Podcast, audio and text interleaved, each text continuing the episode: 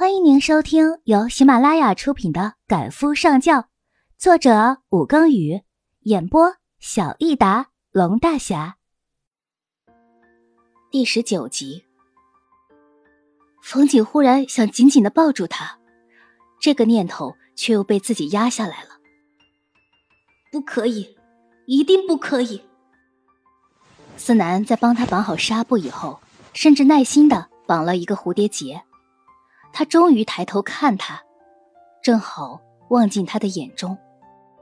终究是不甘心，还是问他：“是因为那样，才要和我在一起的？”冯锦微愣，然后点头：“和他在一起了吗？”不然怎么会这么抗拒他？冯锦的心头狠狠一击，明白这个问题是关键。他想否认，但是这样的话。以后还是要和他纠缠不清，不如，不如就这样吧。然后他点头。思南只觉得心髓被他抽走，身形恍惚，第一次看不清眼前这个人。空气里除了静，还是静。终于，冯景先站了起来，有些茫然，又有些忐忑的看着他。我。我回去了，以后不会再来这里了。桌上有他买回来的记事本，冰箱上贴着他写的便签条，餐桌的桌布是他买的，窗帘的颜色是他换的，只是这一切都再也和他没有关系了。思南没有动，也没有看他。如果，你只是为了要这样一个结局的话，你大可不必处处讨好我。因为，你提出任何要求，我都不会拒绝你。晶晶，你从来都不知道我为什么爱你。冯瑾的胸口一阵阵抽疼，语气也乱了。我我我要回去了。别走了，你宿舍已经锁门了，今晚就住这吧。顿了顿，又道：“我待会儿就走。”冯锦站在那里，走也不是，不走也不是。见他不动，干脆转身就走。思南快他一步，拉了他，把他往后重重的一甩，然后开门离开了。冯锦跌在地上，一动也不能动，身体在地上蜷缩起来，泪水再次模糊了视线。不知道哭了多久，最终他睡着了。在这个思南答应陪他过的圣诞夜。他独自一个人缩在厚厚的地毯上睡着了。第二天他醒来的时候依旧在地上，说明思南没有回来过，不然他不会忍心他在地上睡一夜的。他总是怕他冷了、饿了，时时刻刻提醒他，唯恐他虐待了自己。昨天他明知道自己摔了，却对他置若罔闻。想到这里，他自嘲的一笑，是他让他走的。他真的走了，他又觉得心里少了许多东西，空落落的。这大概是真的结束了吧？手抚上胸口，一阵阵钻心的疼。回到学校，左安在教室门口堵住他。昨天发生了什么事儿？冯姐满脸的疲惫。昨天谢谢你了。你和他又分了？冯锦点点头。为什么？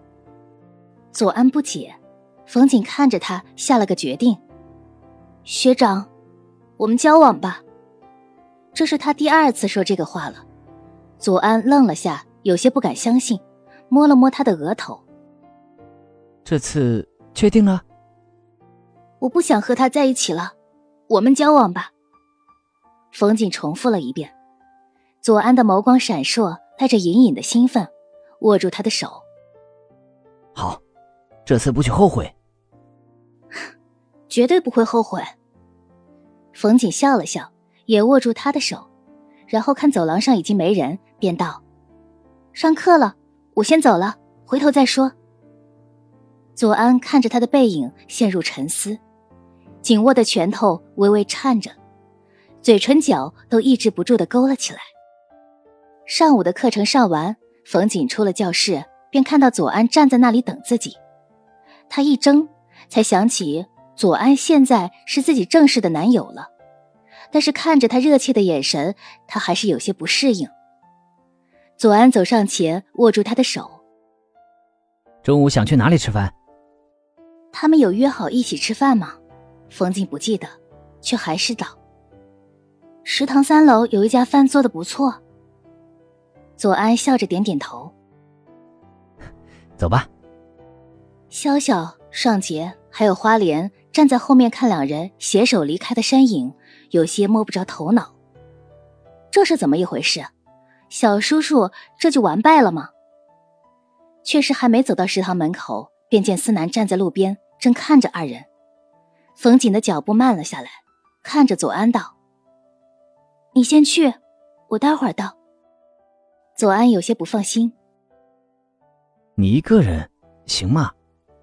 我陪你。”冯锦摇头：“不用，我和他的事情早晚要说清楚的，有了你更说不清楚了。”左安点头：“啊，那我等你。”思南站在不远处。看冯锦和左安软声软语的说着什么，原本心中的期望慢慢变灰了。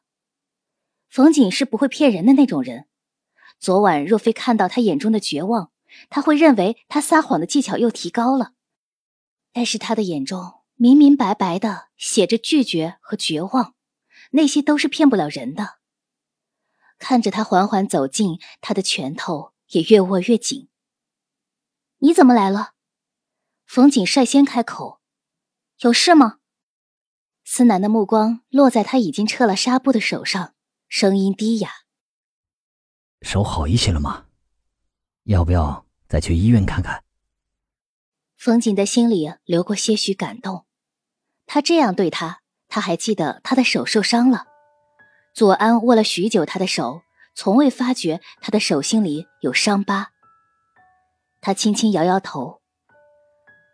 没事了，左安还等着我一起吃饭呢。你有事吗？我本来以为你是有苦衷的，是我被你骗了，所以想再来问问你。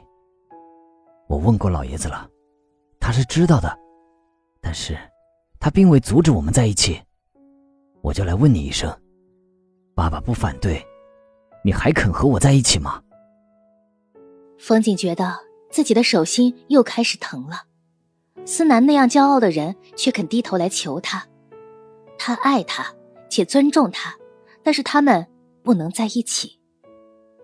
他缓缓摇头，不行，思南，真的不行。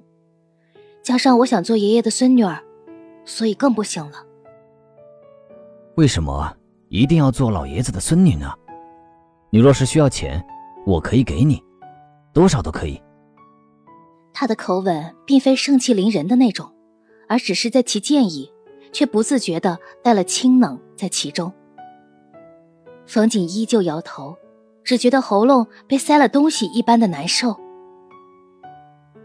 我要左安，我，我不想和你在一起。和你在一起，很痛苦。他每一次断句，心便疼一次。看着思南黑沉的眸子越发的冷，他的心也越发的冷了。我不想再迎合你了。思南后退一步，看冯景没有任何情绪的眼神，没有闪躲，没有痛苦，完全是看陌生人的眼神。他点点头，我知道了。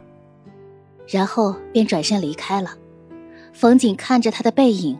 忽然被一股巨大的悲伤袭击，他知道，他这次走便真的再也不会回头了。让他这样走，便要永远失去他了。但是要怎么办？他们根本无路可走。冯景回到宿舍，独自坐了许久，直到左安打电话来，他才收回了心神。你在食堂？左安在另一端无奈道：“你不会忘记？”我们约在食堂吃饭了吧？冯景这才猛然的惊醒，啊，对不起，对不起，你还在吗？我这就过去。左安并没有生气，啊，不用了，我托人帮你带饭了，你在宿舍里吃就好了，晚上再带你去吃好吃的。哦，谢谢。冯锦松了一口气，不用再去左安面前隐藏自己的情绪了。挂了电话，便见宿舍其他三个人都在看自己，他怔怔的，不知道该怎么解释。你和小叔叔吵架了？潇潇问。冯锦略略的想了下，这件事情瞒不了多久，与其让他们乱猜，不如直接告诉他们，我和他分手了。为什么？我们不合适。他身边那么多优秀的女人，我和他压根不合适，不如好聚好散。而且，他故意扯了一个夸张的笑出来。而且。你们不觉得他对我来说太老了吗？没人觉得他的笑话好笑，完全像是看怪物一般的看他。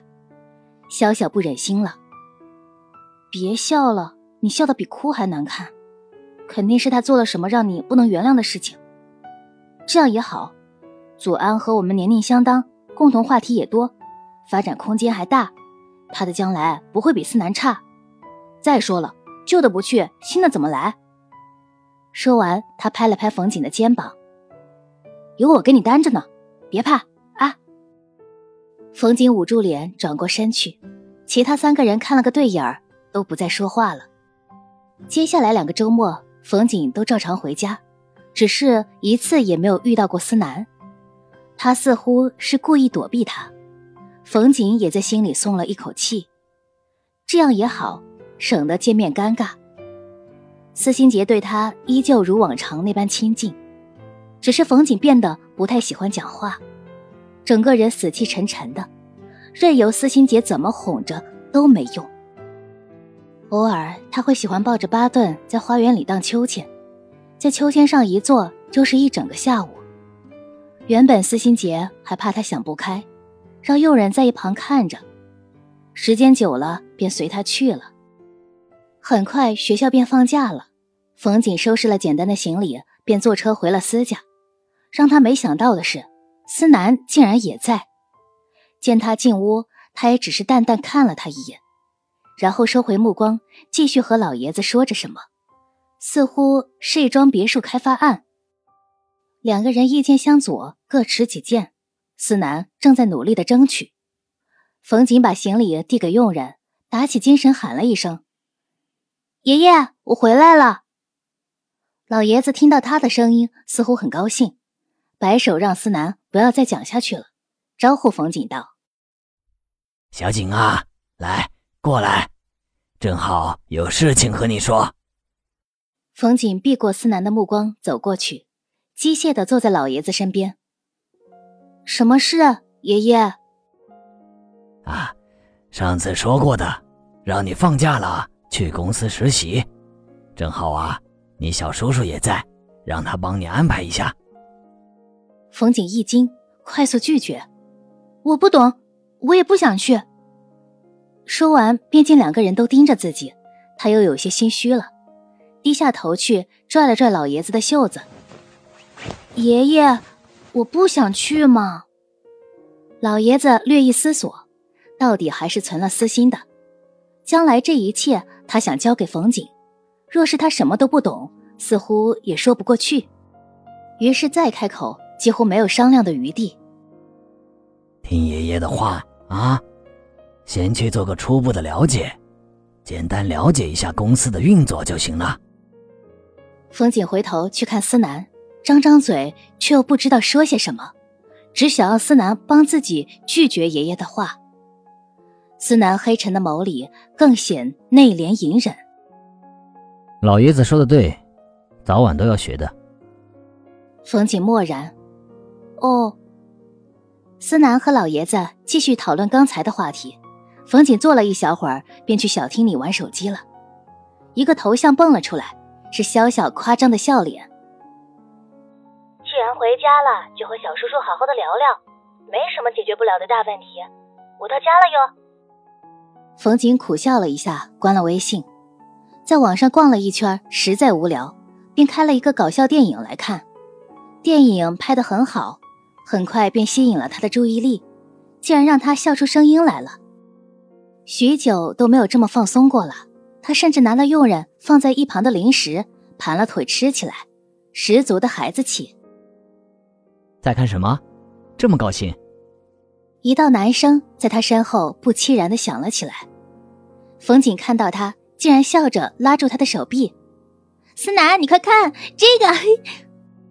然后看着思南的目光陡然收了笑意，缩回手，有些无措的在身上搓了搓，像是犯了错的孩子一般的。小叔叔，我在看电影呢。思南点点头，他怎么会感受不到他的变化？刚才那一刻，他分明是忘了先前发生的事情，就像是两个人在云顶花园的时候，他总喜欢一边看电影一边哈哈大笑。伏在他怀里笑得天昏地暗的，然后用一种奇怪的表情看着他，仿佛他不笑便是怪胎一般。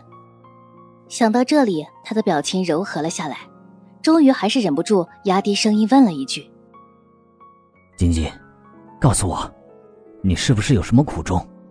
还是老爷子和你说了什么？”冯锦往椅背上靠了靠，笑得有些勉强。小叔叔，说什么呢？我顿了一下，他想着该如何措辞。我和左安蛮好的。思南猛然变了脸色，换上了先前不近人情的一面，木然的点点头。那就好。然后转身离开了。夜半，冯瑾起床喝水，却见客厅里有明明暗暗的烟火，他心里一惊。不会家里遭贼了吧？正想喊人，便听到思南低哑的声音传来：“是我，小锦。”冯景捂了捂胸口，低低的喔了一声，然后竟然忘记开灯，穿过客厅想去厨房，却被脚下厚厚的地毯绊了一脚，整个人身子往前倒，却没有想象中的疼痛，腰线被人提起来，然后整个人倒在了思南的怀里。小叔叔，思南很快放开他，然后俯身拿了桌上的遥控开灯。冯锦的眼睛被刺，拿手去挡了一下。再看思南，他已经披上外套走到门口了。他心里一慌，问他：“这么晚了，你去哪儿？”他脑海中迅速闪过了于墨、王文轩、陆佳莹，还有他给他挑的相亲对象张贝。这个男人到哪里都能轻易的吸引女人的目光，这么晚了，他能去哪儿？